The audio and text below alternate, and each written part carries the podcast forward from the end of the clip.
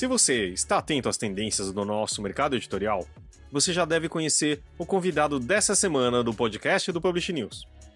E talvez até seja um dos mais de 460 mil seguidores desse criador de conteúdo voltado para o mercado literário.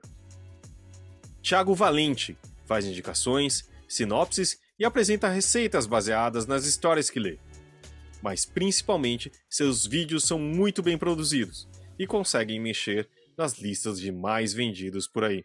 Ele foi ainda o primeiro TikToker no Brasil a falar de literatura, pelo menos com essa maestria, no TikTok. Com um repertório gigantesco de literatura, é hoje um dos principais booktokers do país. Nessa conversa, além de suas impressões sobre o mercado editorial, fizemos uma super indicação de livros, séries e filmes. Esse podcast é um oferecimento da MVB Brasil, empresa que traz soluções em tecnologia para o mercado do livro. Além da Metabooks, reconhecida plataforma de metadados, a MVB oferece para o mercado brasileiro o único serviço de EDI exclusivo para o negócio do livro. Com a PubNet, o seu processo de pedidos ganha mais eficiência.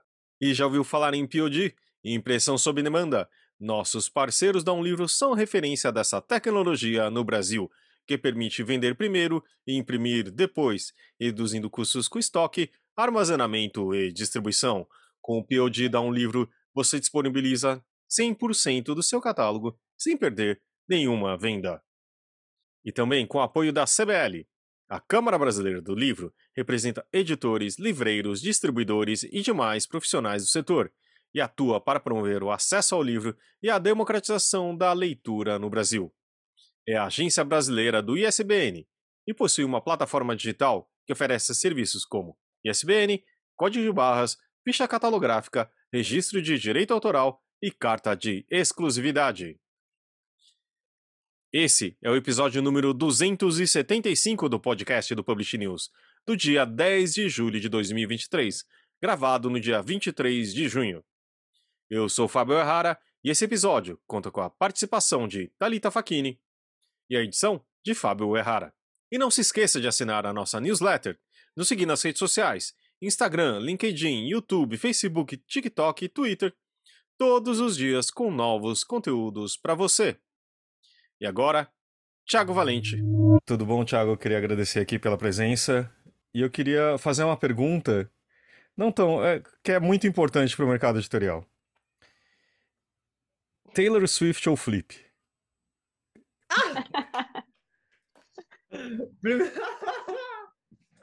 Aposto que você não esperava por essa pergunta, né? Essa é a mais inesperada de todas, não tem como ser mais, mais imprevisível. E eu diria que não tem como ser uma pergunta mais. É, que ocupou um, um, lugar maior na minha cabeça nas, nas últimas semanas, desde que eu consegui o ingresso. Esse grande dilema contemporâneo de todo leitor Swift. Primeiro, muito obrigado pelo convite, estou muito feliz de estar aqui. Essa é a primeira pergunta real, tá valendo real? Tá valendo, tá valendo. Não, porque eu, eu já, já tinha confirmado a minha participação na Flip, e aí veio todo o lance do show. Agora, acho que vai rolar um bate-volta, talvez um bate-volta para The Eras Tour, pois prioridades aqueles, né? Mas eu, eu quero conseguir aproveitar os dois eventos, porque os dois são muito importantes para mim.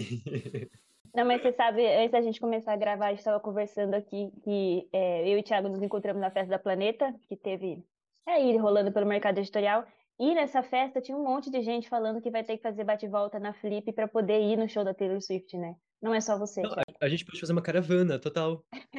a, a van do, dos leitores Swifts para ti, São Paulo. Eu acho. Mas tirando de tanta seriedade, né, que é uma pergunta quase existencial, existencial, né? Eu queria só, vamos começar de todo o começo de entrevista, né, Tiago, que acho que é, você, eu acho um caso muito interessante de book, booktoker, né, que primeiro que você tá no TikTok antes de antes de ele ser TikTok, né? Tipo, Sim. que parece que tô falando, estou chamando de você de velho, que é um absurdo para minha pessoa. Mas é que acho que é muito interessante ainda assim, tipo, e você vem, você é um beletrista, não é isso? Você tem formação isso. em letras. Sim. E agora é mestre, meu Deus. Olha só, né? Eu nem Nem roupa para esse título. Mas como é juntar isso, né? Tipo, o, o, porque eu acho interessante também que dentro do TikTok não é uma coisa assim, ah, tipo, super livro é só vida. E acho que mostra para todo mundo que a gente não é só leitor, né? Tipo, ou você não é leitor. Tipo, você, música, sabe, teatro, tudo, né? Então acho que isso que é uma mistura interessante.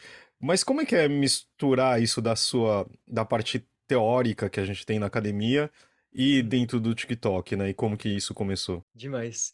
É, é, como você falou, eu tô no TikTok desde 2017, desde que ele, desde que ele era Musical.ly, era um outro aplicativo com outro público e outra pegada. E aí eu entrei no curso de letras em 2000 e... Ah, eu posso estar muito errado nessa conta, mas se eu não me engano, 2020, 2018, 2018, 2019. E aí comecei e iniciei meu conteúdo em 2020. Comecei a falar só sobre livros no TikTok em 2020. E veio principalmente por essa frustração de entrar em letras, porque gostava muito de ler. E aí, obviamente, descobri que em letras eu não ia ler nada daquilo que eu gostava de ler, porque eu tinha que ler outros tipos de texto. E mesmo tendo uma carga bizarra de leitura na, durante a graduação, durante o mestrado, uma coisa que eu não queria era pegar birra de leitura, que era uma coisa que eu via que acontecia com muita gente quando passava pelo curso.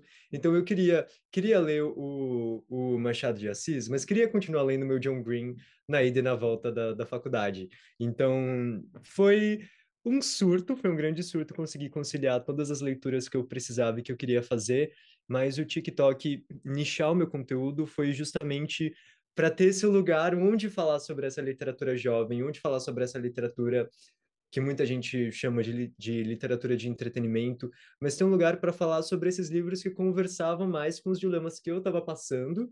É, acho que como todo menino da comunidade LGBT, eu tive um, eu comecei a lidar com essas questões de relacionamento, de sentimentos amorosos, um pouco mais tarde do que o normal ali das pessoas. Então, eram esses livros que estavam me dando esse esse respaldo, esse esse alicerce sentimental na época. Então eu não parei de fazer a leitura deles e o TikTok me deu esse lugar. Enquanto na, na faculdade eu falava sobre grandes obras, obras clássicas, que eu precisava de semestres para analisar parágrafos inteiros, então era, era todo um outro lugar. No TikTok era um lugar onde eu podia falar sobre John Green, sobre sobre Agatha Christie, e de um jeito mais leve que eu me divertia muito mais. Então, foi justamente desse lugar de querer continuar falando sobre esses livros que eu gosto e que eu sempre gostei de ler, mas durante a faculdade foi um grande desafio conciliar tudo isso, com certeza. E, Thiago, como você já falou, você está na plataforma, né, no TikTok há muito tempo, né? Você vai ver desde o início, antes de virar esse BookTok. E aí tem é. a, é também essa parte de relacionamento com a plataforma em si, sabe? É, hoje a gente, o Publish News pessoalmente teve uma reunião com o TikTok também, até para ver como a gente poderia se aproximar. E assim, o seu nome foi citado, porque de como de referência, sabe? De, de ser um, um BookTok que está dando certo, de, enfim, um, um espelho para a gente poder é, seguir o nosso caminho também na plataforma. Claro que também de uma maneira diferente e tal. Eu queria saber como que você conseguiu construir esse relacionamento com o TikTok em si e com os seus fãs. Quando você viu que começou, assim, caramba, está realmente dando certo e é isso. Ah, que, adorei saber disso, que honra. É... É, é que na época era muito diferente. 2017 era um rolê completamente diferente, então a gente tinha reuniões no próprio TikTok. Eu tinha acho que 30 mil seguidores na época, o que para os parâmetros da época era muito. Então eu já tinha, tipo, um gerente de conta, já tinha uma. uma a, as pessoas do aplicativo já estavam olhando para o meu conteúdo, até porque eu sempre tive uma preocupação estética muito grande com eles, então sempre teve um, um diferencialzinho ali. E era muito doido, porque na época a gente tinha reuniões no TikTok e todos os TikTokers do Brasil cabiam numa sala. Era um negócio absurdo, assim, pensar nisso hoje é, é muito impensável. E quando eu decidi nichar o, o conteúdo, a primeira pessoa com quem eu falei foi o meu gerente na época, lá no, no TikTok, meu manager na época, e eu recebi todo o apoio possível da plataforma. Eles apostaram no BookTok apostaram em falar sobre literatura numa plataforma que era conhecida por dancinhas e comédias desde o primeiro dia. Então, eu sempre faço muita questão de falar isso. O BookTok ter o, a proporção que tem hoje não é um mérito só meu e, e só dos criadores que vieram depois, mas porque a plataforma sempre acreditou e sempre investiu muito e investe muito até hoje na nossa comunidade.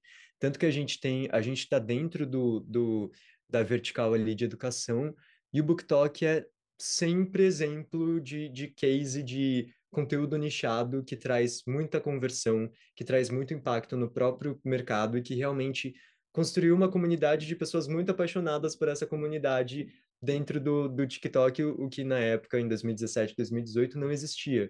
Então, é, foi algo que a gente foi construindo aos pouquinhos, e aí, consequentemente, acabou que eu construí uma relação muito legal com a própria plataforma, mas é, isso não é exclusividade minha, como vocês falaram, não é porque eu estou lá desde o começo ou porque eu tenho determinado número de seguidores. O TikTok por si só é uma plataforma muito aberta a conversar com marcas, a ter uma conversa muito direta e, e, franca com marcas, a não só conversar com criadores novos, mas treinar esses criadores. Então, eles fazem treinamentos para criadores de conteúdo, independentemente da quantidade de seguidores. Você pode ir lá no escritório e aprender como crescer o seu perfil, como monetizar o seu perfil. Então, mas acho que o fato da gente estar tá desde o comecinho pensando e gestando assim o BookTalk fez com que a gente ficasse muito próximo. E ah, hoje são meus amigos, assim, é muito legal. E Thiago, é, quando que você sentiu que, assim, o, o BookTalk é um, uma, uma revolução no mercado editorial no sentido, assim, ele mexe a agulha, né? Do tipo, alguma coisa entra e viraliza, entre as ele vai e vai vender mais livros, né? E tipo, Uh, e antes era assim, eu, eu, trabalhei muito tempo dentro de uma editora e falei assim, nossa, o que aconteceu com esse livro? Sabe, tipo, explodiu. Né? E, tipo, livros que eram antigos, tipo, mentirosos, etc., que, sabe, estavam muito tempo em catálogo e de repente falou, nossa, o que tá acontecendo? Quando foi a primeira vez que você percebeu que você tinha alguma influência nisso? Do tipo, ah, fiz esse vídeo e gerou alguma coisa do outro lado? Eu comecei a sentir quando quando pessoas começaram a voltar nos vídeos e falar, tipo, muita gente começou a voltar nos vídeos e falar, ah, comprei esse livro por causa desse vídeo e gostei, e voltei aqui para falar que gostei muito do, do livro. Mas até aí é, é, é um negócio muito, muito subjetivo, né? É muito impessoal, é, é, é muito distante, mas o, o retorno de fato que eu o dia que eu fiquei muito chocado e que eu comecei a ter mais responsabilidade com o meu conteúdo depois desse dia foi quando eu fiz um vídeo falando sobre vermelho, branco, sangue azul, que foi bem, bem na época, que ele, um pouquinho depois dele ter sido lançado, e ele não era falado no TikTok, foi bem no comecinho ali do, do BookTok. E aí eu comecei a receber mensagens de livreiros que as pessoas estavam indo nas livrarias levando meu, meu vídeo e o livro estava esgotado. E aí foi quando eu fiquei tipo, ah, meu Deus, ok. Tipo, não, não é só um comentário. É, é, mostrando o celular e era eu fazendo uma interpretação tosca de vermelho, branco, sangue azul. Então, tipo, foi quando eu comecei a, a ter mais responsabilidade no sentido de. As pessoas, primeiro, as pessoas estão gastando o dinheiro delas com os livros que eu estou indicando, então é importante que eu faça isso direito. E do outro lado, tipo, as editoras estão começando a ver algum retorno desse trabalho que eu e que toda a comunidade a gente está fazendo. Então, será que não dá para a gente olhar para isso com um pouco mais de profissionalismo e realmente começar a encarar isso como um possível trabalho e, e com algo que geralmente vai, vai gerar um impacto grande no, no, no mercado? Então, foi depois desse, desse episódio em específico, depois vieram outros, mas esse, essa foi a primeira vez que eu fiquei muito chocado e, e muito impressionado do retorno que meu trabalho estava tendo e foi muito legal e assustador ao mesmo tempo. Esse profissionalismo começou a acontecer, imagino, né? Tipo, claro que sua vida também teve um impacto muito grande, mas também no lado das editoras. E muitas delas que, que eu tenho contato também é do tipo, como fazer bem o TikTok. Porque geralmente ele. Agora ele virou algo tipo de, de mais idades, etc. Né? Com o tempo tem, tem todo tipo de conteúdo. Hoje em dia é a minha rede social que eu mais consumo, porque ele tem um algoritmo super inteligente, sabe? Ele começa, ele acha alguns caras, umas pessoas ali do além, assim, fala, putz, é muito legal. Né? É o melhor é. algoritmo, eu acho. Mas como você acha, tipo, como criador de conteúdo, para uma, qual que é um conselho que você daria para uma editora, para quando ela tá uh, também fazendo conteúdo? Eu acho que é fazer justamente o que você falou. É... Primeiro, trabalhar com creators e não necessariamente publicidade e tal, mas vários booktokers trabalham com parcerias e usar as, as vozes que a gente já tem dentro da, da plataforma. Mas eu acredito muito em perfis de editoras, eu acho que perfis de marcas no geral podem e dão muito certo no, dentro do TikTok. É, eu tive agora num evento do TikTok for Business, que é um evento só para do TikTok voltado para empresas, e eles falaram do caso da do case, né, que tem que falar em inglês quando é, quando é publicidade, eu adoro. Mas é o case da, do Carmed Fini, que foi um surto completo e está esgotado em todos os lugares, todas as farmácias possíveis, e foi por conta de conteúdos que a própria marca postou no TikTok. Então, eu acho que as marcas têm muito poder, podem ter muito poder dentro da, da plataforma, desde que esse conteúdo seja feito por pessoas que realmente usam o TikTok e realmente estão inseridas na comunidade do BookTok, porque é isso. É um, a gente cria tendências muito próprias. Existem trends que acontecem só dentro do, do TikTok. A gente tem linguagens muito próprias, a gente tem formatos de vídeos muito próprios que podem funcionar para editoras, para marcas do mercado editorial no geral. Só que para você entender isso, você tem que usar, você tem que estar tá dentro da plataforma, você tem que conversar com as pessoas que estão ali dentro. Então, nesses eventos mesmo do, do TikTok, a gente teve uma palestra da Magalu, que foi muito legal. Então, antes deles, antes deles começarem a produzir os conteúdos, eles passavam semanas só usando o TikTok para entender como funcionava, qual, qual era a linguagem da plataforma. Ah, era isso que eu estava falando por mais que a gente tenha o mesmo formato no Reels, no Instagram, no Shorts, no YouTube, existem coisas que só acontecem no TikTok. E o, o conteúdo do TikTok só funciona se você produzir ele pensado para o TikTok. Não adianta fazer um vídeo na horizontal e cortar ele.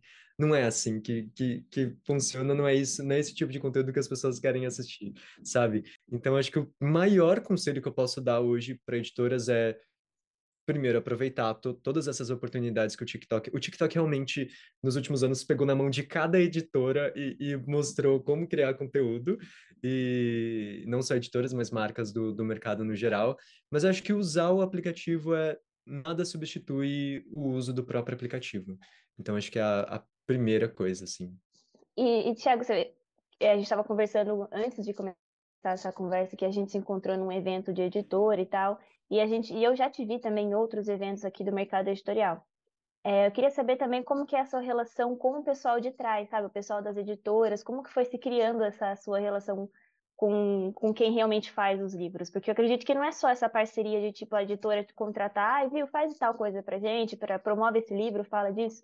É, você criou amigos também, é. né? Acho que tem um monte de gente hoje em dia que você conhece e conversa. Sim, isso para mim é a parte mais legal, assim. É por eu estar tá, por eu ser o, o booktalker que está nisso há muito tempo, eu tive muito tempo e muita oportunidade para conhecer muitas pessoas do, do mercado e, gente, trabalhar, acho que todo mundo deve saber disso, mas no meu caso, trabalhando com, com criação de conteúdo, trabalhar com marcas do mercado editorial, trabalhar com editoras e trabalhar com marca de qualquer outro segmento são experiências completamente diferentes.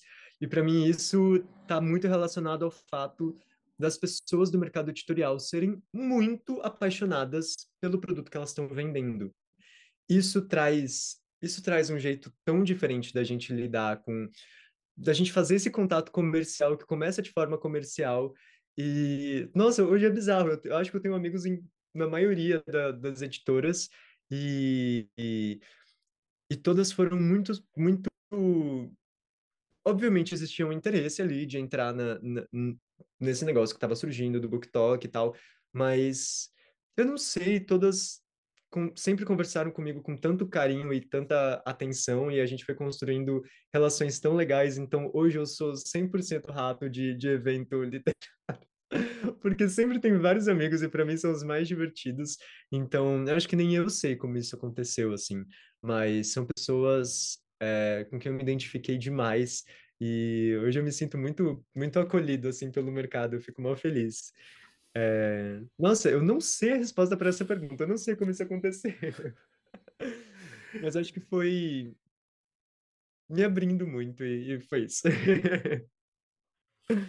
A impressão é que a gente já começa com um assunto em comum, né? Do tipo, ah, você tá aqui, você gosta de É, ler, né?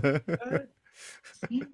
É muito doido. Aí depois você puxa pra Taylor Swift, aí já, já virei amigo de infância.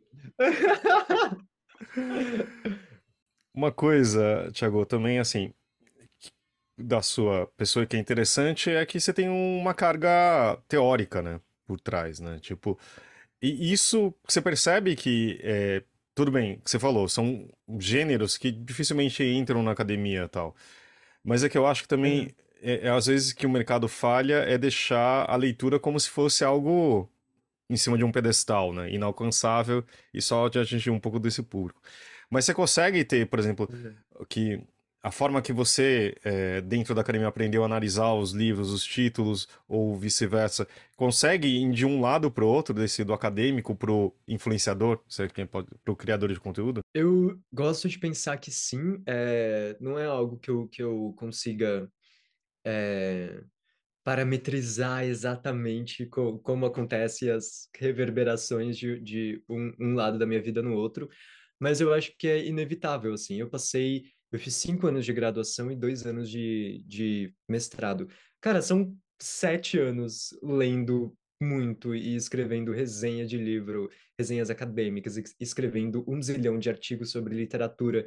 Então, e acho que isso tem um peso muito grande no meu conteúdo. A, a forma como eu, eu leio os livros, é, a, a forma como eu leio o YA hoje, como eu leio, sei lá, Cozy Mystery, como eu leio tudo que eu leio hoje, tem muita, tem muita interferência de todo esse, esse, toda essa bagagem que a academia me deu, por mais que, como você falou, são leituras muito diferentes tal, mas eu aprendi a- a- as bases, né? Eu, eu tive contato ali com as literaturas que originaram as literaturas que a gente lê hoje, que a gente produz hoje.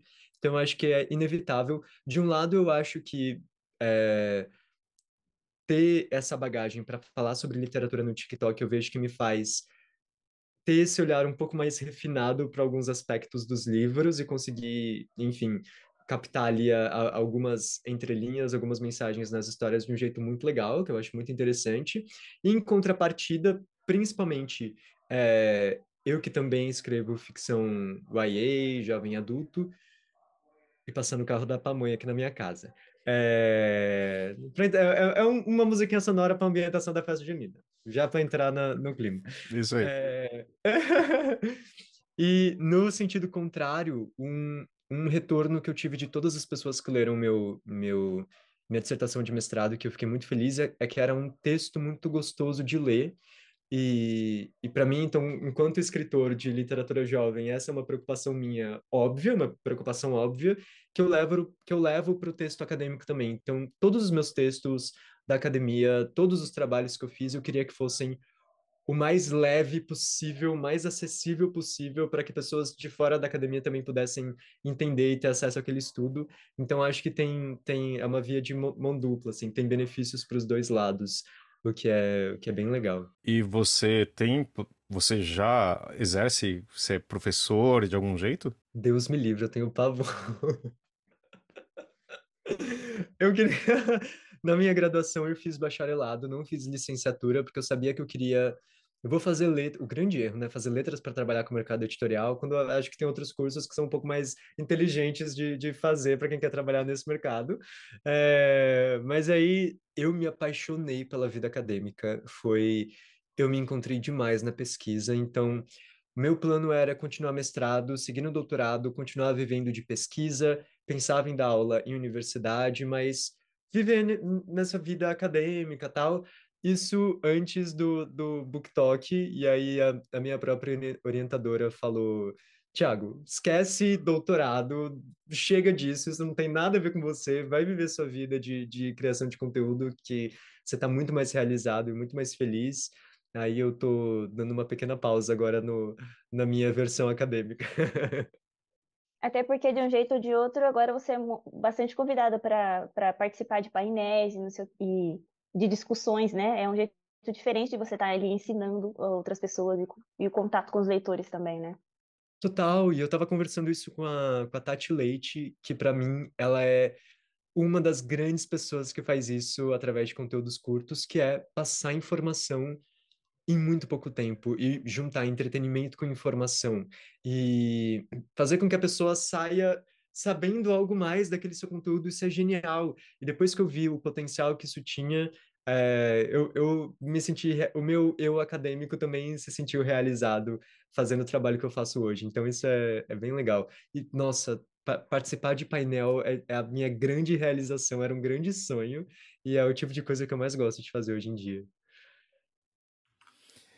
E continuando nisso, uh, você tem é, vontade de também de trabalhar em editora? Você tinha essa. que você falou, ah, para entrar no mercado editorial. Claro que você, você, está no mercado editorial, né? Mas, tipo, uhum. dentro de uma editora também você tem essa vontade? Eu vou ser, eu, eu vou ser 100% sincero. É, eu entrei em letras porque eu queria trabalhar no mercado editorial e era um grande sonho, grande, grande, grande sonho. Eu queria escrever também, mas eu queria, tipo, trabalhar em toda a, a, todo o processo de edição que eu acho fascinante. Eu pude conhecer mais sobre ele recentemente e, e foi uma das experiências mais legais para mim poder entender como o livro, cara, sai de outro país e chega até aqui, ou sai de um, de um autor independente, chega numa editora e recebe uma edição legal. Então, todo esse processo que resulta em algo que a gente ama tanto sempre foi muito fascinante para mim. Então, todo o curso de letras eu ficava procurando como fazer essa ponte entre o curso que eu estava fazendo e o mercado editorial, em quais áreas que eu poderia trabalhar e tal. E aí, depois, trabalhando com BookTok, trabalhando com criação de conteúdo, eu tive a oportunidade de conhecer o processo de dentro. Então, uh, recentemente a Astral me convidou para ver como que é uma gráfica, como que é um trabalho de edição de, de um livro, como que é um trabalho de compra de direito de um livro, como que é um trabalho de compra do direito da capa de um livro. Então, ele, eles realmente pegaram na minha mão e mostraram como, como se faz, isso foi bem legal. E, e aí tem aquele momento em que você é muito fascinado por alguma coisa e, e você acha que vai ser o, a, a, fantástica fábrica de chocolate, só que dos livros, e no fim você vê que é só uma empresa, né? É só um, um CLT no final do dia. E eu me identifico, Zé, eu já tive experiência trabalhando CLT, e não foi uma experiência legal para mim, porque eu, eu tenho um negócio de criatividade e de impulso criativo dentro de mim muito grande para ter que me ater a processos tão bem definidos e tão burocráticos todos os dias. Então, hoje eu acho que o lugar que eu tô é o meu lugar favorito e o melhor lugar onde eu poderia estar para trabalhar com o mercado editorial e tipo tendo a minha empresa, empreendedorismo é um negócio que eu gosto muito e gosto de pensar em estratégias e coisas e tal. Então, hoje eu não me vejo mais trabalhando no, no, dentro do mercado desse jeito. Eu quero.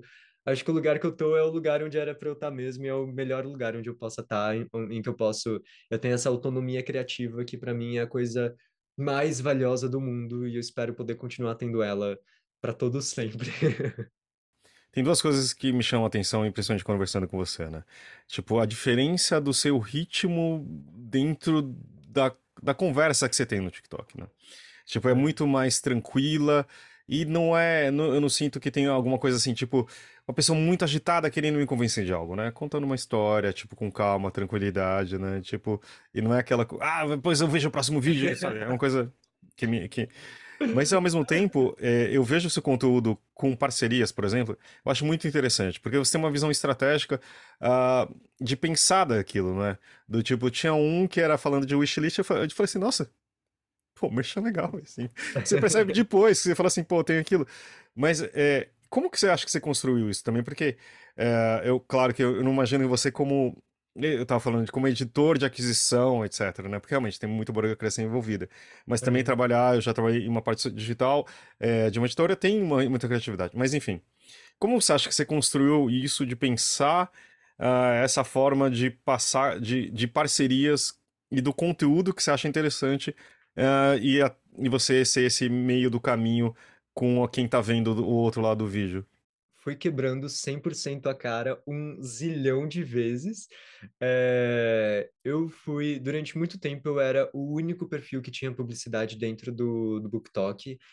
E aí, por um lado, era legal, obviamente, uh, finalmente estava monetizando meu trabalho, mas por outro tinha zero referência de como fazer aquilo. E, enfim, da mesma forma que eu tinha zero referência de como fazer conteúdo literário no, no TikTok. Então, no começo, a, as minhas primeiras publicidades eram quase comerciais de televisão, assim, e, e fazendo absolutamente tudo que a marca quisesse. Eu sempre trabalhei com, com marcas dentro e fora do, do mercado, e, spoiler, trabalhar com as marcas fora do mercado era muito mais difícil nesse sentido. É, então, com o tempo eu fui vendo que o, o, a publicidade boa e o, o, anúncio legal é o anúncio que não parece um anúncio, que, e o anúncio que é só mais um conteúdo no meu perfil. Por sorte, eu tenho esse formato que é o resumos de livros, em que eu interpreto a história do livro tal, e, e conto a história ali em poucos segundos, que é o formato que eu faço organicamente e é o formato que eu mais vendo para editoras, e eu não preciso adaptar esse formato para fazer dele um, uma parceria, uma publicidade. E para mim, eu, eu, fico muito, muito, muito feliz quando a, as editoras me procuram querendo que eu faça exatamente o tipo de vídeo que eu já faço.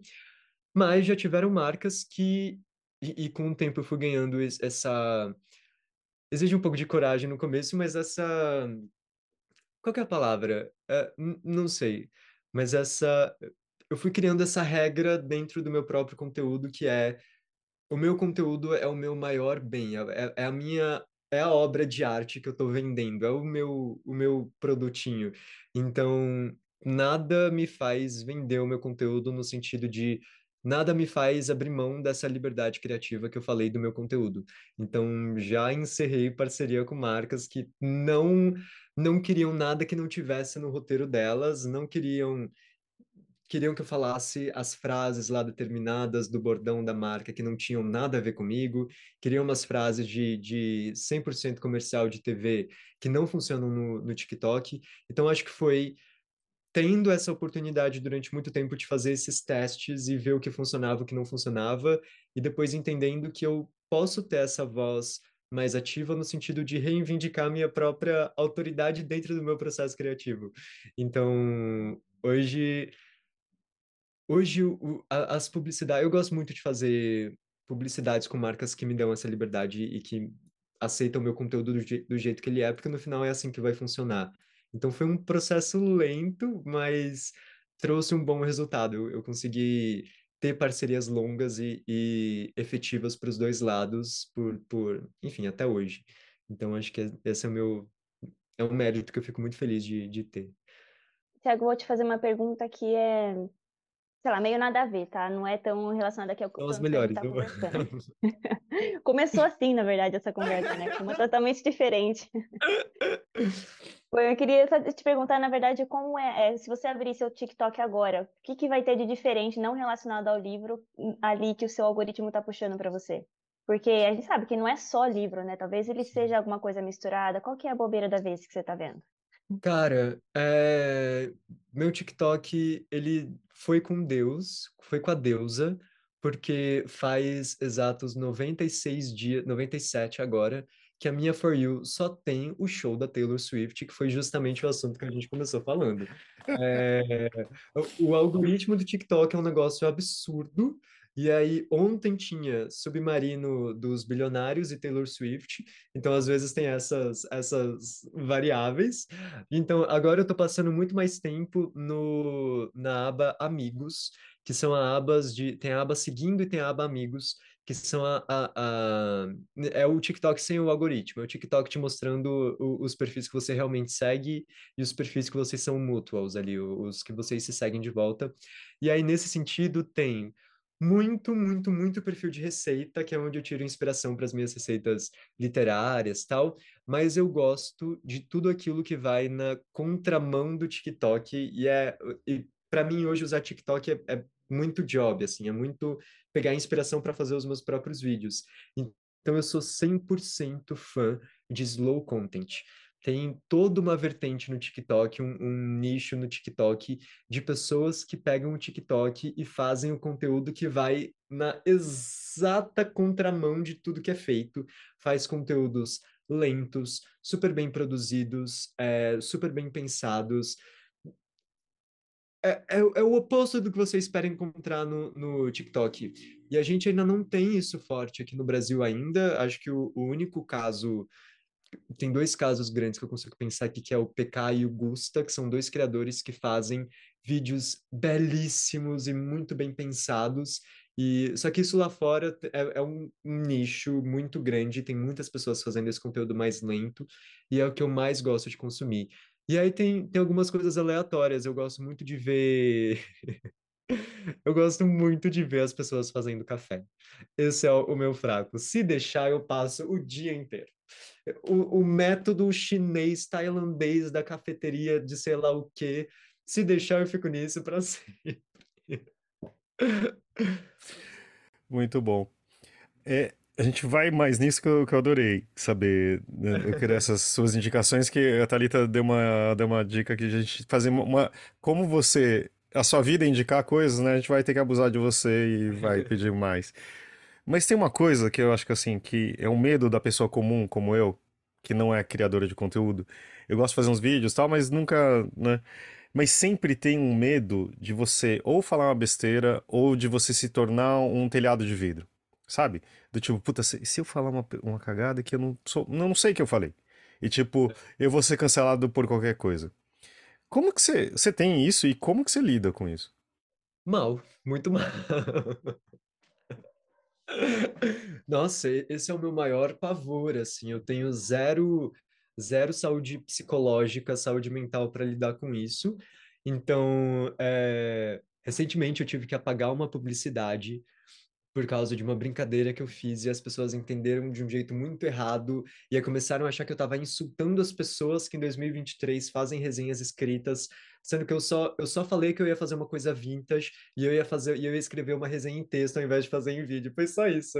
E aí as pessoas ficaram muito ofendidas. E aí E aí, enfim, mas isso é algo que eu tenho pânico, então a minha sorte hoje é que eu conheço muito bem meu público e eu sei eu, eu sei o que, que eles vão levar na boa, o que, que não vão, mas o que eu faço com os meus vídeos é, todo vídeo, por mais idiota que pareça, todo vídeo que eu posto, eu planejei muito bem antes.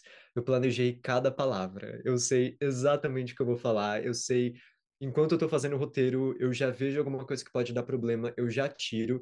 Então, isso traz consequências. E, e e eu pago um preço por isso. Meus conteúdos não são 100% espontâneos. E eu não posto cinco vídeos por dia por conta disso.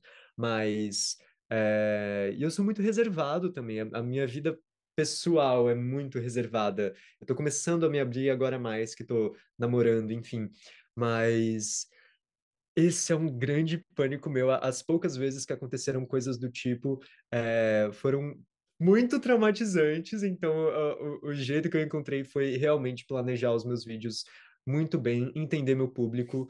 Quando eu piso na. E, obviamente, produzindo, por mais que eu produza pouco, eu produzo vídeos e posto vídeo todos os dias.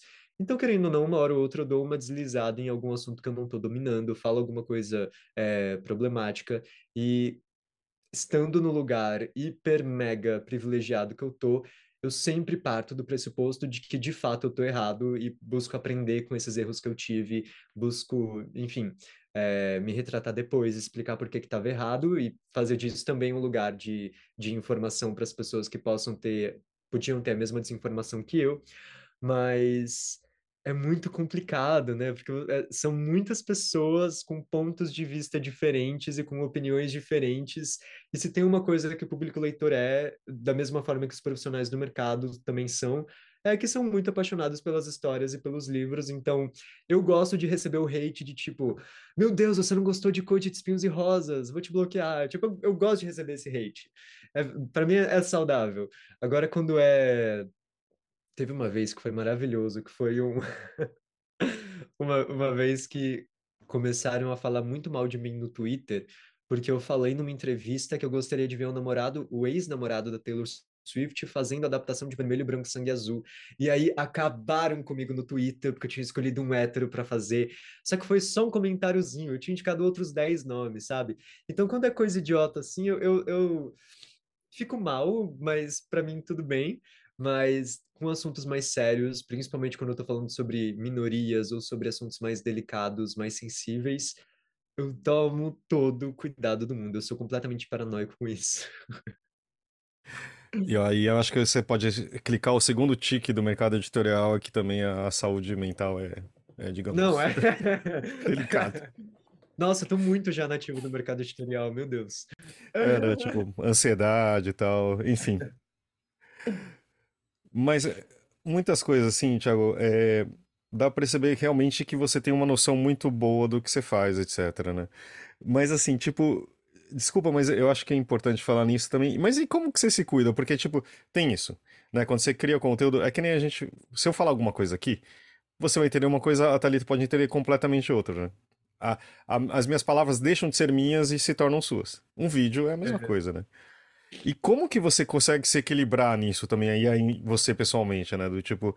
é, porque também, assim, eu vejo muito, conhecer alguns escritores que também, assim, autores têm isso, né? Fala assim, puta, que medo de entregar o original e depois não é minha, mais minha obra, né?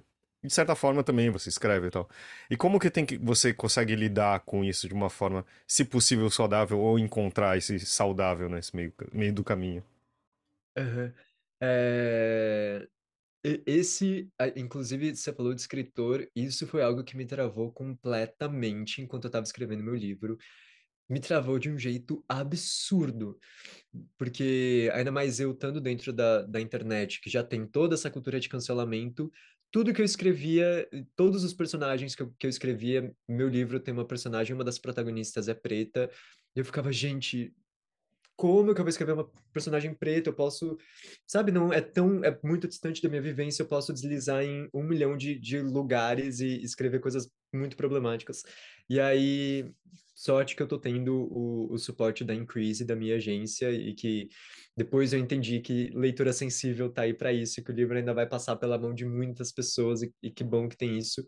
Mas acho que o, o, o processo saudável para mim foi é isso, não, não muito saudável, ainda é uma paranoia completa minha, mas o lado ruim é, é ter esse monte de ruído de comunicação que pode acontecer quando você está se expondo nesse nível e quando você está compartilhando conteúdo nessa quantidade, mas a, a contrapartida boa é que você conversa com muitas pessoas diferentes e você pode conhecer mu- muitas realidades diferentes e conhecer, eh, descobrir coisas que você falava que são problemáticas por N motivos e, e entender melhor várias questões sociais por ter contato com essas pessoas.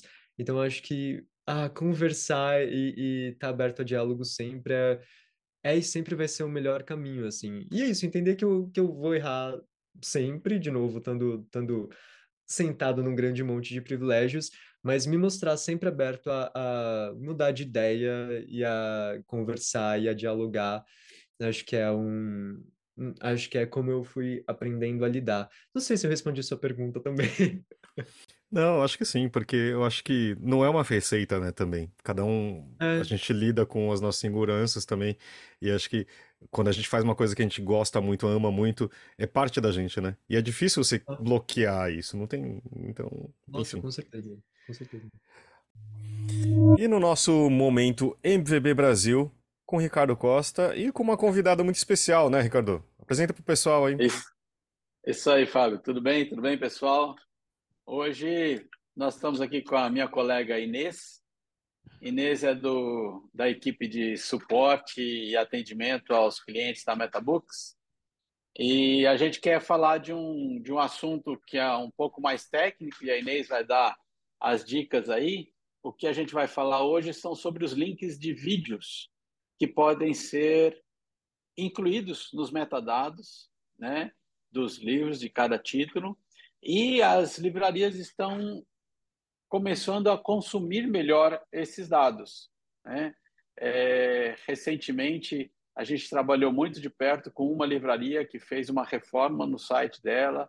É, eles estão hoje mostrando vídeo, eles estão mostrando a mostra do livro. E então a gente está aqui hoje para incentivar a galera a fazer, colocar esse conteúdo, que tipo de conteúdo que deve ser colocado. A Inês sabe tudo do assunto. Inês vai falar para gente como é que faz isso aí. Bom, é um prazer estar aqui hoje para falar desse assunto tão interessante, tão legal, né? Que é o link de vídeo, que ele torna a experiência do cliente, né, com o conteúdo do livro ainda mais interessante. Ou seja, quando a pessoa acessa a página e consulta, né, vê o resultado e vê o livro, e além das, das imagens adicionais, né, além da capa, ele tem experiência com outras imagens do livro, ele pode também acessar esse link, né? E esse link pode ser um book trailer, né, Ricardo?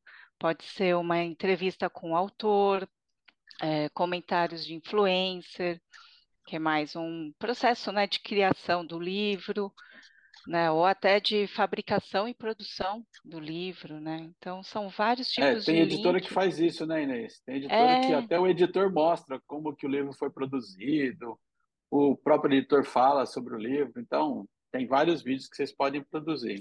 é, e são vídeos que podem também ser de- de- da própria divulgação, né? Uhum. Do, título. Então é uma coisa bem interessante. E é bem fácil, né, Ricardo, para fazer a, o upload desses, desses links na plataforma, né? Eles podem ser feitos por meio de planilha Excel, né? ou por arquivo Onyx e subindo na nossa FTP. Então é um jeito simples, né?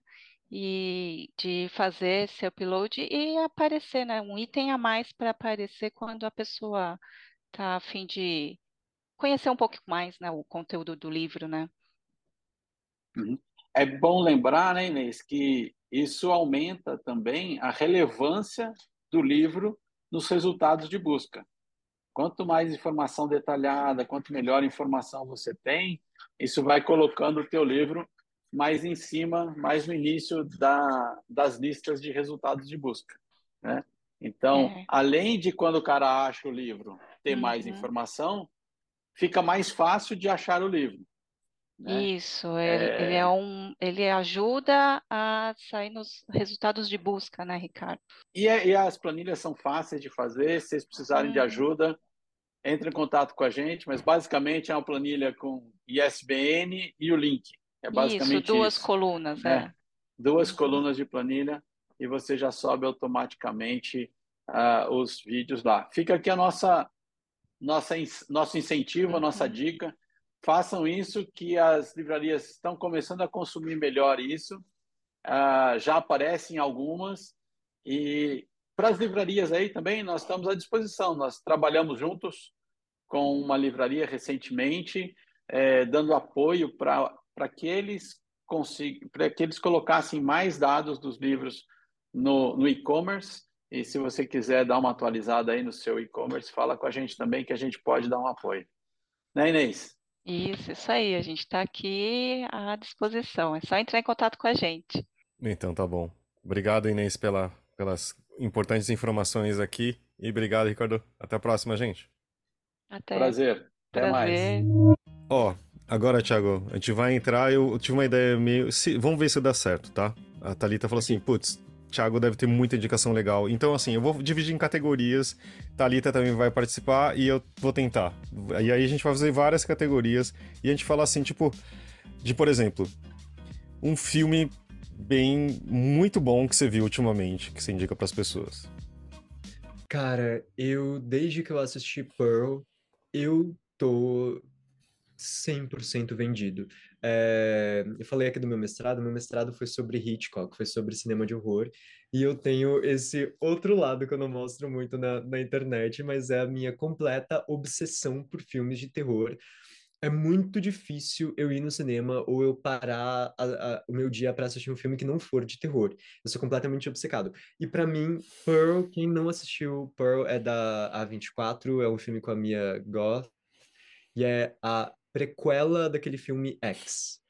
E é a que, que tá tendo a continuação agora, aquele Maxine que tá sendo feito. É, acho que é X, A Marca da Morte. E pra mim, Pearl é o melhor filme de terror feito nos últimos anos, eu digo isso sem medo. Ele é impecável, é o filme de terror que, se eu fosse dirigir um filme, é o filme que eu faria. E, se eu não me engano, se passa na década de 30. Deixa eu até dar um Google aqui enquanto eu falo para não falar besteira.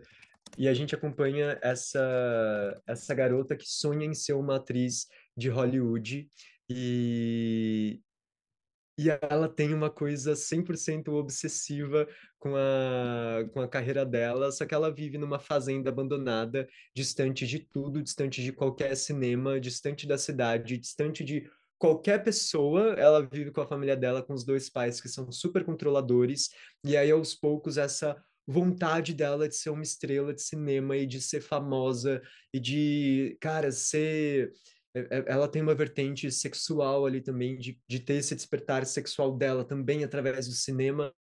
Isso começa a, a meio que implodir dentro dela e vir para fora através de um jeito que eu não vou dizer, porque vocês vão ter que assistir o filme. Mas as cores são lindas, o ritmo é incrível. A Mia Goth é, é, é uma das atuações mais surpreendentes que eu, que eu assisti nos últimos anos e eu vejo muito filme de terror.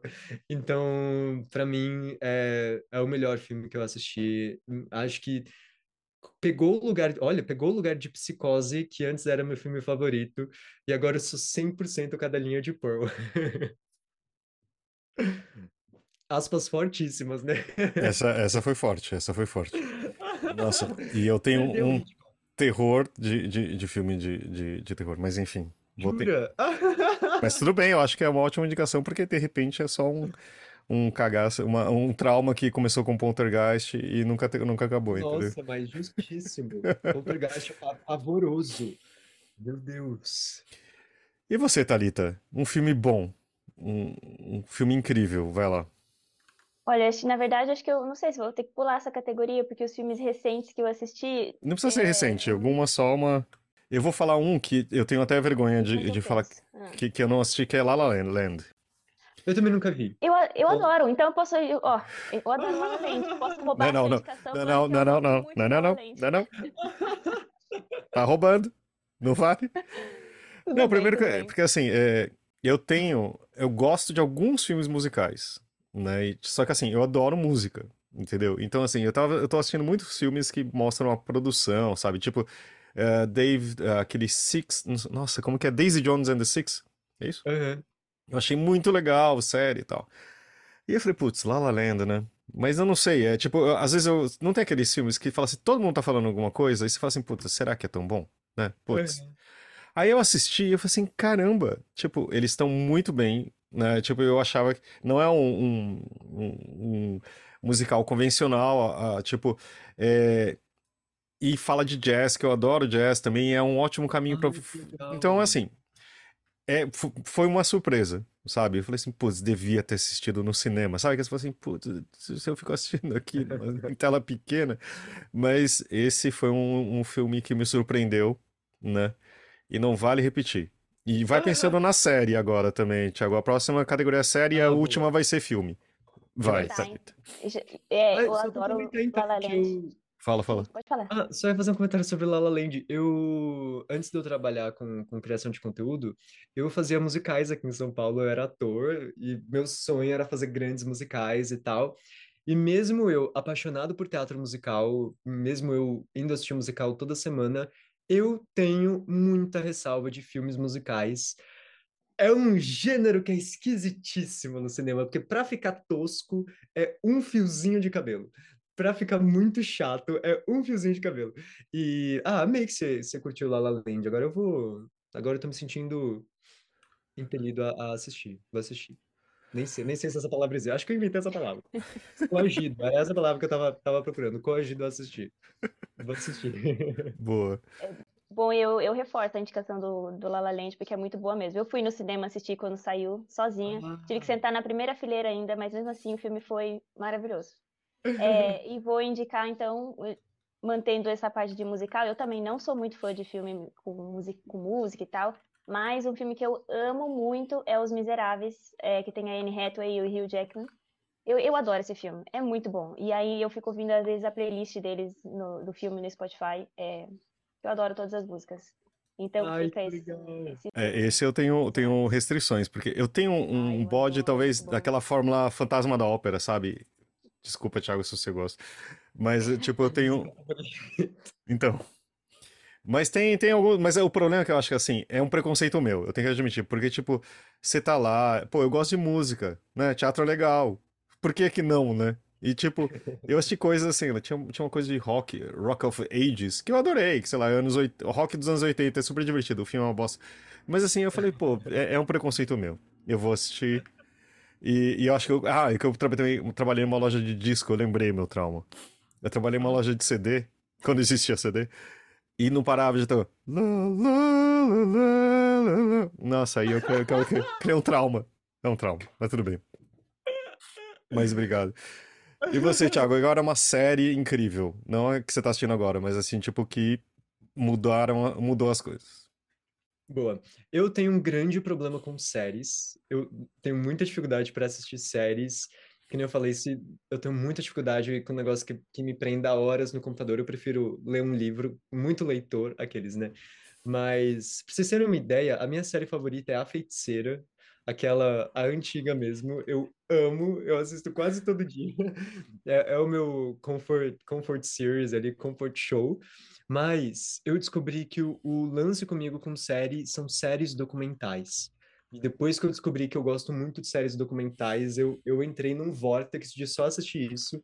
É o que eu tenho pavor de avião. E o que me salva em avião é ficar assistindo documentário, que aí eu me distraio completamente mas tem uma série que é aquela série que eu assisto. Sabe quando você vai assistindo muito aos pouquinhos para não acabar? E agora acabou e eu tô assistindo tudo de novo? É uma série que se chama Toys That Made Us. É... Eu sei, eu sei. É genial! Primeiro que, assim, antes de qualquer coisa, é muito bem produzida. O roteiro é muito bem feito. A montagem é muito bem feita, muito bem editada. Então é, é muito legal de acompanhar. E a gente acompanha brinquedos. É... Acho que esse é o título em, em, em, português. Brinquedos que marcaram época. Acho que alguma coisa assim. Uhum. Marcaram nossas vidas, alguma coisa assim. É... A gente acompanha, é tipo um making of de brinquedos. Então a gente descobre como surgiu a Barbie, a gente descobre como surgiram o, os bonequinhos do Star Wars, G.I. Joe, como surgiu My Little Pony, o meu episódio favorito é o de My Little Pony, porque tem um, uns surtos ali no meio que eram tipo homens que nunca brincaram com pôneis tentando fazer um pônei de brinquedo e saiu uma coisa muito tosca e muito grosseira e aí contrataram mulheres para fazerem e, e viram que tava um negócio completamente tosco. Então eu fiquei era é um assunto muito aleatório eu comecei a assistir por acaso e eu me apaixonei pela indústria dos brinquedos, pela forma como eles pensam os brinquedos, pelo tanto de treta que tem por trás de um brinquedo que parece tão inofensivo. Então é, é, é essa é uma série que eu assisto sempre, já assisti todos os episódios umas mil vezes, porque é genial, genial. O episódio da Barbie, para quem vai ver o filme da Barbie, tem que assistir o episódio da Barbie, que eles contam tudo de como surgiu, por que, que a Barbie surgiu, como que ela foi se transformando ao longo do tempo, genial. É genial. Qual, qual a sua idade de verdade, assim, mental? Porque você tem algumas coisas que são. Que, que eu tô falando com alguém da minha idade, pô. É, é, por isso que eu não tenho um amigo da minha idade. Porque eu, psicologicamente, acho que eu tenho. Um, acho que eu tô nos 50 mais. Acho que eu tô um pouquinho 50 a mais. Com certeza. Eu nunca. A gente faz esse, esse episódio, vai ser o 274, eu acho. Nunca alguém falou nada próximo de feiticeira. Nada. Né? Tipo, e eu lembro. E, e deu uma, uma, uma, coisa, sabe, quando, no tempo, assim. Eu entrei no vórtice e lembrei da, da abertura, do astronauta, enfim. Não, gente, eu amo. Dina é um gênio. Ai, The Nanny. Eu, eu sou, eu sou um É, tanto que eu confundi feiticeira com gênio gênio agora, mas tudo bem. Exatamente, mas é todos de, de um pacote, né? Terra dos É, Gigantes, assim, enfim. Eu, eu tenho Thalita, é, eu desconfiei. Bom, você, primeiro você pediu série de. É, minha série favorita, né? Mas é aqui. Eu vou meio que fugir da sua, da sua regra aí. Assim, a minha série Tudo bem. favorita eu acho que é DLC e eu corri pra assistir agora antes de começar de acabar maio, porque ia sair do Globoplay. E aí eu terminei tudo. Tipo, fui assistir até na academia pra ver se eu conseguia terminar antes do dia acabar, porque ia sair do Globoplay. E aí agora não tá em nenhum streaming, mas DLC pra mim é um clássico. Eu adoro DLC, acho muito A bom. trilha sonora é incrível, né? É muito É, boa. As, maravilhoso. as músicas são muito boas. É, enfim, não é tão antiga assim, DLC, que é dos anos 2002, 2003, mas eu adoro. É, Mas acho que é o Dawson's Creek da sua geração, sabe? E- É, é total. Eu adoro. Nossa, DLC pra mim é maravilhoso. Enfim, mas aí eu vou mudar pro que eu tô assistindo atualmente, que é saiu a nova, os novos episódios, a nova temporada de Just Like That, da do Sex and the City. Aham, já, já tem dois episódios. Aí ontem já devorei os dois. E também saiu novos episódios de Breakpoint, que é o Drive to Survive do, do tênis. E, Hum, enfim, é meio que série documental, né? Então, e é só, só, só que sobre tênis. E saíram novos episódios. E começa justamente com o Titi Paz, então vale muito a pena assistir essa nova leva. Que legal, Breaking Point chama? Chama, chama Breakpoint. E aí vou- conta, né, como é, do- do- eles pegam alguns dos tenistas, é, tanto homens quanto mulheres, para contar como é que foi o campeonato deles e tal. Não, mas para quem acompanha hora. o esporte, não tem, é, não tem spoiler nenhum, porque é tudo coisa que já aconteceu. Mas é Uhum. muito, é muito interessante de você conhecer a mentalidade dos tenistas e tal, ver como que eles lidam com a pressão. E aí você fica, cada episódio você já tem um favorito e um cara que você não quer que ganhe. É, é muito bom. Eu gosto bastante. Adorei. Ó, eu tenho uma indicação, não sei se você já viu, Thiago. Você falou de série documental, tem aquela Abstract. Você já assistiu? Ai, eu tô doido pra assistir. Tá na é minha lista. muito, muito boa. Tipo, eu tenho um, um- Minha formação é de design, né? Ai, que legal. Então, eu faço zero isso hoje, quase nada. né? Mas, putz, é muito legal porque mostra, sei lá, tipo, design de letras, né, de lettering, e tipo, aí man, outro é manual, outro é tipo digital. É assim, é muito, muito legal. É muito legal. Ai, que demais. Eu acho que eu Sabe que- tenho. Né, que eu acho que eu, eu tenho até um que eu não assisti só pra deixar ali enquanto, sei lá, os caras não vão fazer sei outras, sabe? Não tem isso. Para não, não quero que acabe, pô. Teve um- uma, uma exposição que eu fui no CCBB, Hum. que eles passaram um episódio dessa, dessa série e foi uma das coisas mais geniais que eu já assisti também. E era sobre um cara que faz arte com... Ele faz grandes instalações. Então, uma instalação... E ele estava trabalhando com cores, com psicologia das cores, com esse tipo de coisa. Então, tinha um lugar que era uma grande sala com um espelho no teto e uma Hum. lâmpada no, no centro, que era uma lâmpada específica que ele trouxe de sei lá da onde, que deixava a sala amarela. E aí Ah, sei, sei, sei, sei. Como esse episódio é genial. E deixa as pessoas lá dentro da sala ver como é que elas se comportam com uma luz amarela e com um espelho eh, na frente delas. E é muito, muito, muito legal. Ah, eu preciso assistir os outros. É Olafur Eliasson, sei lá, é um, Isso, é. é um cara do, né, que eu não sei falar direito. Mas enfim, eu queria falar de uma série que, assim, tipo, uma das minhas séries favoritas da vida é Breaking Bad, né, que eu demorei muito pra começar, tipo, você fala assim, putz, que saco, você fala assim, esse piloto é muito arrastado e tal. E aí depois você, você vence, né, que acho que também algumas coisas assim, né, tipo, ah, são obras que são, tipo, que não é tão fácil de você admirar também, né? Que acho que tem um certo esforço. Isso eu acho que é tipo um bom livro, um bom quadro, sabe? Tipo, tem um grau que você tem que falar, não, vamos quebrar a cabeça, vai. É. Só que tem um, tipo, uma prequela, ou tipo, uma, que é do A Better Call Saul, né? Uhum. E eu falei assim, puta, não é o meu personagem favorito, você fala assim, é o advogado do cara. Só que eu comecei a assistir, é muito bom. E acabou de, acho que acabar, chama o Better Call Saul, que é o advogado do cara do Breaking Bad.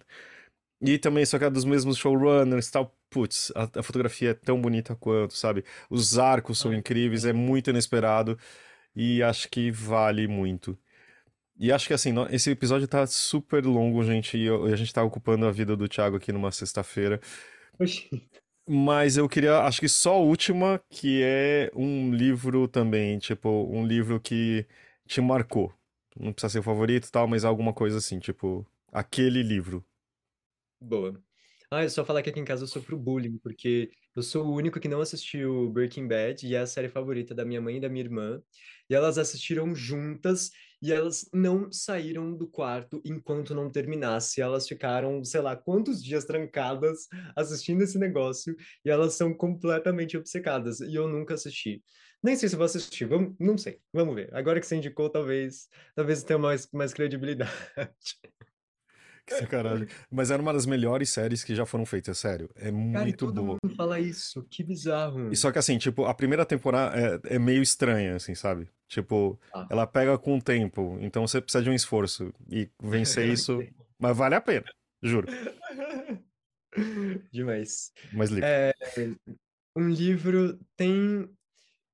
Me sigam lá, pessoal, arroba o Thiago Valente, indicações de livros todos os dias.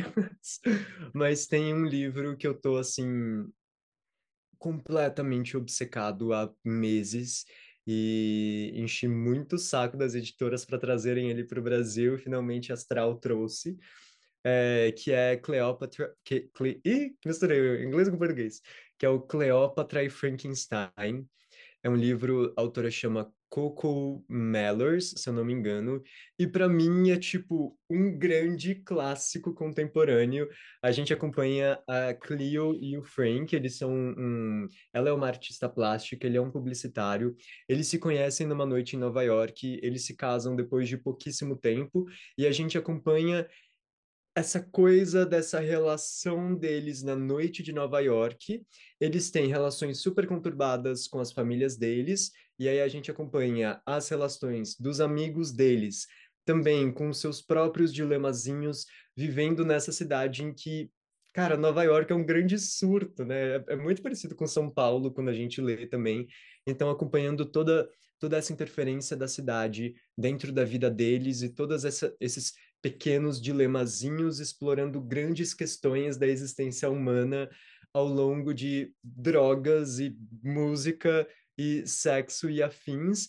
Só que tudo isso escrito de um jeito muito bonito e de um jeito que há muito tempo não me envolvia, desde que eu li meu livro favorito, que é Foi Assim que Tudo Explodiu, outra indicação para vocês. Esse é mais YA, um pouco mais leve, mas é sobre um menino gay se conhecendo e conhecendo a Itália, que para mim esse livro é, é leitura obrigatória. Foi assim que tudo explodiu. Lembrem desse nome, mas Cleópatra e Frankenstein. É, se você tiver idade para ler, aquele que está acostumado a falar com, com seguidores de 14 anos, né? Mas se você tiver mais de 18 anos, leia esse livro, porque eu acho que tem tudo, de novo, para ser um grande clássico contemporâneo, assim como Os Sete Maridos de Evelyn Hugo, assim como esses livros que a gente tem sido, que a gente tem acompanhado, que tem tido uma grande repercussão. Esse livro tem tudo para ter essa repercussão também, porque ele é perfeito e maravilhoso, e eu sou 100% cadelinha de Cleópatra e Frankenstein. Leiam Esse- esse livro. E você viu até ele, como ele ser rodado na gráfica, né? Então, pô, Nossa, é seu, quase seu filho ali rodando. Total. E para mim é a capa mais bonita da minha estante hoje, sem sombra de dúvidas. Ó, Um, se não quiser ler, pelo menos tem na estante para mostrar aqueles, né? Mas a eu e minha Thalita somos grandes apreciadores de capas, né? Então, que- Nossa, sim. Ah, minha grande, eu, uma das grandes coisas que eu fiz no mercado editorial foi ser o jurado do Jabuti em um ano em capa. Foi olha que maravilhoso. legal! Sério, é muito legal. Essa é- nossa, essa é a melhor função possível. Foi muito bom, foi muito bom. da hora. Porque eu trabalhei fazendo, eu odiava quando as pessoas julgavam a sua, né? Que os caras, todo Aham. mundo tem uma, uma opinião. Agora também, Aham. mas quando você tá no outro papel é legal. Que demais, que da hora. E você, Thalita? Ah, fala? Não marquem o Jabuti esse ano na mesma época da Flip. Fica aí um É, pedido. né? Esse pedido tá todo mundo fazendo. Vamos ver também. Imagina, Taylor Swift, é, exatamente, Flip e Jabuti, aí vai. E você, Bom, eu vou Thali? indicar rapidamente um livro, acho que foi o último livro que eu mais gostei de ler. Já li outros, enfim, depois desse, mas esse aqui ainda me marcou. É Eu que nunca conheci os homens, da Dublinense. Eu já indiquei ele aqui, Uhum. é, e, e tô fazendo de novo a indicação, porque é muito bom. Eu li, sei lá, em um dia e meio, porque a Uau. leitura foi muito rápida. É, enfim, esse livro aqui é maravilhoso. Conta a história tipo, de um. É meio que uma ficção científica aqui, uma- um futuro distópico, onde é, cada. um- Não, não, conta a história de uma mulher, de uma menina, e ela nunca conheceu homens porque tava todo mundo. De um dia pro outro, todo mundo ficou preso em galpões, assim, sabe? É uma história muito louca. Eu não vou dar muitos spoilers, mas é- ele vale muito a pena. Bem, Nossa, que tudo. E eu, eu gosto muito dessa capa também, acho ela coloridinha, divertida, bonita. Nossa, É muito demais. bom. Eu vou falar, tipo, é, eu- é- quem me conhece muito sabe que eu amo Haruki Murakami e, tipo, eu vou indicar isso porque eu, o último livro que eu li dele, eu já recebi o um novo aqui, o Primeira Pessoa no Singular, mas tem o último que eu li que é Abandonar um Gato, o que falo quando o que falo quando falo do meu pai. Aqui uma parte bem pessoal que é o seguinte, tipo, filhos de asiáticos, geralmente eu posso falar porque eu sou descendente de japonês que a relação nem sempre é muito fácil, principalmente com os pais, né? Então ele conta, o Murakami conta um pouco como que é a relação dele com o pai, que também é silenciosa tal. E, a, e o primeiro, né, o, o, livro conta como que ele e o pai abandonam um gato, sabe? Que, que é uma coisa chocante. Eu tenho dois gatos e acho que você também tem uhum. alguns, né, Thiago? Então você imagina assim... Um pouquinho. Tipo, você fala assim, caramba, né? E assim, só que o final é, é do tipo, ah, ele volta e o gato voltou para casa. Eles foram longe e tal pra abandonar o gato, só que o gato voltou. Só que é muito, acho que, tipo, você fala assim, caramba, né? É, é, é, é o pai sempre é silencioso e tal, e uma coisa que ele lembra que eles fazem junto é abandonar um bichinho, né? Só que, assim, o livro é super bonito, é, tem isso das dificuldades de, de, de, se encaixar, que é uma coisa que para mim também é importante. É, e para mim, Murakami sempre mexe com todos os meus botões de, de tipo da insegurança que a gente tem, da dificuldade que a gente tem que de lidar com sentimentos internos e também de relacionamento com as outras pessoas, de tipo. Uh, ele, ele, não nesse caso, mas tipo, ele, os, ele sempre é conhecido por colocar tipo uns, uns figuras míticas assim do meio, meio nada a ver e tal. Mas para mim é sempre, tipo, aquele monstro que você tem, sabe? Tipo, que você não consegue controlar. Às vezes você fica puto da vida, você não sabe por quê, ou você fica triste e tal. E, tipo, é, é um pouco isso, sabe? Aqueles monstros que a gente tem no armário, né? E é um cara que para mim, assim, é, é o único ator, autor que eu tenho é quase um fandom, assim, sabe? Tipo, eu saio um livro, eu leio, e eu espero que nem esse livro novo chegou aqui um tempinho, eu espero para assim, eu quero um momentinho meu, tipo, quando eu tiver é. tempo Ai, para ler de... gostoso. Não é demais? tipo, então assim, eu, eu tô guardando aqui, eu falei assim, ah não, tá aqui, eu tinha ganho em Kindle, no, no Kindle e tal, eu falei, ah não, aí a companhia mandou para mim um livro físico, eu falei assim, então tá, agora eu tô guardando quando tiver esse momento tal, tô, né, um chazinho, num dia tal, tranquilo, um dia para poder um, ler um bom livro, como o Javan disse. Mas enfim. Você já leu o livro dele sobre corrida? Puta, eu amo. É muito bom. É muito Ah, legal. legal. Eu sou É- é- doido pra. Você corre? Não, mas eu queria começar. Não, só que assim, ele é tão obsessivo que assim, ele é um cara que, tipo, ele tem um, um day job que é ser escritor, né? Então ele acorda, sei lá, super cedo, escreve todo dia, X horas por dia, todo dia, termina o livro, guarda, e ele vai ler só daqui, sei lá quanto tempo. E uma das, só que assim, ele até pra correr, ele é obsessivo. Que ele chega, ele faz, não é que ele corre, ele faz ultramaratona. Ultramaratona são é, é, tem coisas maiores que 42 quilômetros. Então é uma doideira. Mas é muito bom, é muito bom mesmo. Deus. Caramba. É, tipo, digamos que nem todo asiático tem, é, né, é tão, tão padrão assim, digamos assim. Mas enfim. Demais. Tiago, queria agradecer, acho que também foi muito divertido, né, Thali? Tipo, e ainda essa mega rodada de indicações. Se vocês não gostarem, se você que tá ouvindo não gostar de nenhuma, pelo amor de Deus, né? A gente tá, falhou muito aqui. Conversa é com a gente. eclético, né? Teve pra todos os gostos. Exatamente. E, e agora eu vou acompanhar o Thiago para ver se ele vai ler Breaking Bad, vai ver Breaking Bad, e eu vou participar de- desse bullying com ele também. Mas pelo amor de Deus, se vocês não seguem ele, né?